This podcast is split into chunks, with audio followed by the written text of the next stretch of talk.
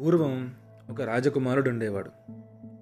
అతడు ఒకరోజు తన మిత్రులతో కలిసి గుర్రపు స్వారీ చేస్తున్నాడు.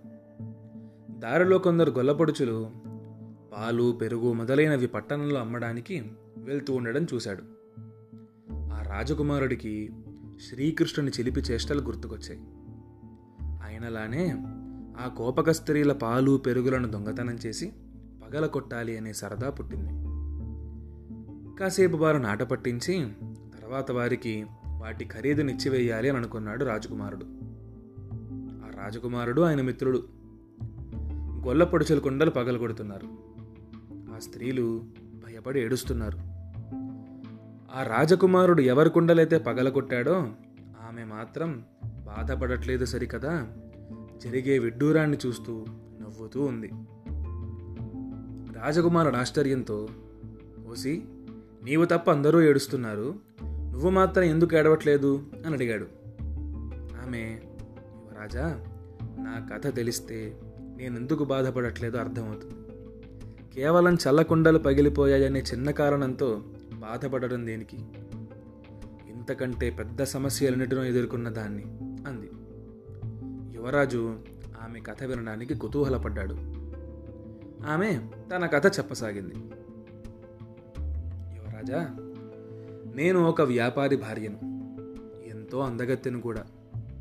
నాకు ఒక కుమారుడు ఉండేవాడు ఒకసారి నా భర్త వ్యాపార నిమిత్తం పరదేశం వల్లగా దుర్మార్గుడైన మా రాజు నా సౌందర్యానికి వ్యామోహితుడయ్యాడు. ఎలాగైనా నన్ను వశపరుచుకోవాలని ఎన్నో ప్రయత్నాలు చేశాడు. తనకి లొంగటానికి నాకు కొన్ని రోజులు గడువిచ్చాడు. నేను రహస్యంగా నా భర్తకు ఈ వర్తమానమంతా పంపాను. తొందరగా రమ్మని కబురు పెట్టాను. నేను నా భర్త బాగా ఆలోచించుకొని ఒక ఉపాయంతో ఈ అపాయాన్ని తప్పించుకోవాలని నిశ్చయించుకున్నాం.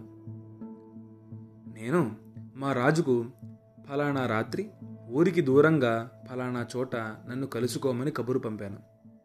అయితే మైలు దూరం వరకు ఎవరూ ఉండరాదు అనే షరతు కూడా పెట్టాను. ఆ రాజుగారు నా షరతును అంగీకరించాడు. అనుకున్న సమయానికి ఆ రాజు ఆ ప్రదేశాన్ని చేరుకున్నాడు. నేను నా భర్త అతనికన్నా ముందే అక్కడకు చేరుకున్నాం. రాజును చంపి వేరే దేశానికి పారిపోవాలి అని నిశ్చయించుకున్నాం. దూరంగా ఉండి నా భర్త అన్నీ గమనిస్తున్నాడు.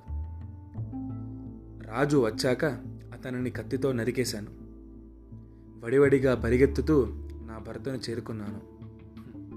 అయితే నా భర్త దురదృష్టం వల్ల పాడుబడిన ఇంట్లో దాక్కొని ఉన్న నా భర్తను ఒక విషపు నాకు కాటేసింది. నేను నా భర్తతో పాటే మరణించాలనుకున్నాను. కానీ నా బిడ్డను అనాథను చేయలేక వాడినెత్తుకొని పారిపోయాను. పరిగెత్తుతూ పరిగెత్తుతూ ఒక అడవిలోకి వెళ్ళిపోయాను. దురదృష్టం నన్ను ఇంకా వెంటాడుతూనే ఉంది. దారిలో తోపిడి దొంగలు నాపై విరుచుకుపడ్డారు. నా నగలన్నీ అపహరించి నన్ను ఒక వేశ్యాగృహానికి అమ్మేశారు నా బిడ్డ ఏమయ్యాడో నాకు తెలియదు దిక్కులేని స్థితిలో నేను ఆ వేశ్యాగృహంలోనే నివసించాను. వారి సాంగత్య ఫలంగా నేను కూడా వేష్యలా మారిపోయాను. అలా ఎన్నో సంవత్సరాలు గడిచిపోయాయి. ఒకరోజు నా బిడ్డ నా వద్దకే రాగా వాడితోనే రమించాను. తెల్లవారిన తర్వాత వాడి ఊరు పేరు అడిగితే వాడు నా కుమారుడవుతాడని తెలిసింది. వాడిని ఆ ఊరివారే ఎవరో చేరదీసి పెంచారట. వాడక్కడ ఉద్యోగం కూడా చేస్తున్నాడట. ఆ సంగతి తెలిసిన నా హృదయం అగ్నిపర్వతంలా బద్దలైపోయింది. నా పాపానికి పరిహారం ఏమిటి అని పండితులను అడిగితే వారు అగ్నిప్రవేశమే శరణ్యమని చెప్పారు. గంగా తీరంలో కట్టెలతో చితిని రగిల్చుకొని అందులో ప్రవేశిద్దామనుకున్నాను అంతే. దురదృష్టవంతురాలైన నన్ను భగవంతుడు కరుణించలేదు. ఆ గంగా నదికప్పుడు పెద్ద వరద వచ్చి అందులో కొట్టుకుపోయాను. ప్రవాహంలో మునిగిపోకుండా ఒక దుంగను పట్టుకొని ఈ కొల్లపొడుచులుండే గ్రామాన్ని చేరుకున్నాను.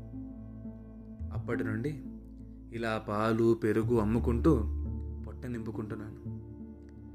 ఇన్ని కష్టాలు పడ్డ నేను ఈ పెరుగు గుండెలు పగిలిపోతే బాధపడతానా అని అడిగింది.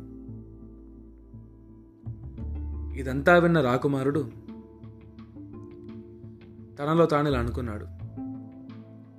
నిజమే కదా జీవితంలో ఎన్నిటినో భరించవలసి వస్తుంది ఎన్నో అవస్థలను చూడాల్సి వస్తుంది.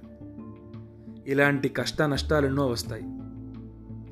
మానవులైన మనందరికీ ఇప్పటికే ఎన్నో జన్మలు గడిచి ఉంటాయి. ఆయా జన్మల్లో ఎన్ని కష్టాలు పడ్డామో ఎవరికెరుక? ఒకసారి బిడ్డపోయి ఉండొచ్చు. ఒకసారి భర్త మరణించి ఉండొచ్చు. ఒకసారి భార్య చనిపోయి ఉండొచ్చు. ఒకసారి ఎన్నో సంపదలు వరించవచ్చు ఒకసారి అష్టదరిద్రాలు అనుభవించవచ్చు ఉండొచ్చు. ఎప్పటికి ఎన్నిసార్లు జరిగిందో ఎవరికెరుక సుడిగాలి ఎక్కడెక్కడెండుటాకులను ఒక చోట చేరుస్తుంది. అంతలోనే దూరం కూడా చేస్తుంది. ఇందులో కొత్త విషయం ఏముంది ఈ ప్రపంచంలోకి వచ్చిన వారందరూ ఎప్పుడో ఒకప్పుడు వెళ్ళవలసిన వారే కదా. ఈ అశాశ్వతమైన వాటి కోసం